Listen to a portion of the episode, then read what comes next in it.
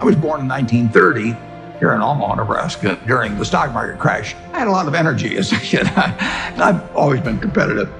I knew I was going to be interested in stocks the rest of my life, but probably at the time I was, 8 or 9. I used to keep charts on all kinds of stocks when I was that age. I was lucky, I found something early that turned me on. You don't want to take a job just for the money. You don't want to take a job for an organization that you really don't feel good about, or work for people that you don't feel good about. You really want to be excited when you get out of bed every morning. And it won't necessarily be the job that you have 10 years later, but you'll be learning so much as you go along. And I took a job with Ben Graham, my hero. I never asked the salary, and I found at the end of the month when I got my first paycheck what I was earning, because I just knew it was the right thing to be. The advice I would give is to read everything in sight, and to start very young. It's a huge advantage in almost any field. By far the best investment you can make is in yourself. For example, communication skill.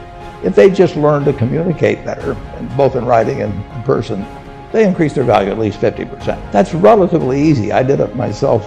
If you invest in yourself, nobody can take it away from you.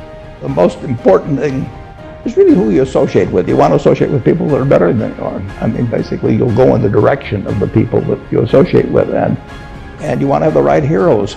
If you want to emulate somebody, you better pick very carefully who you want to emulate.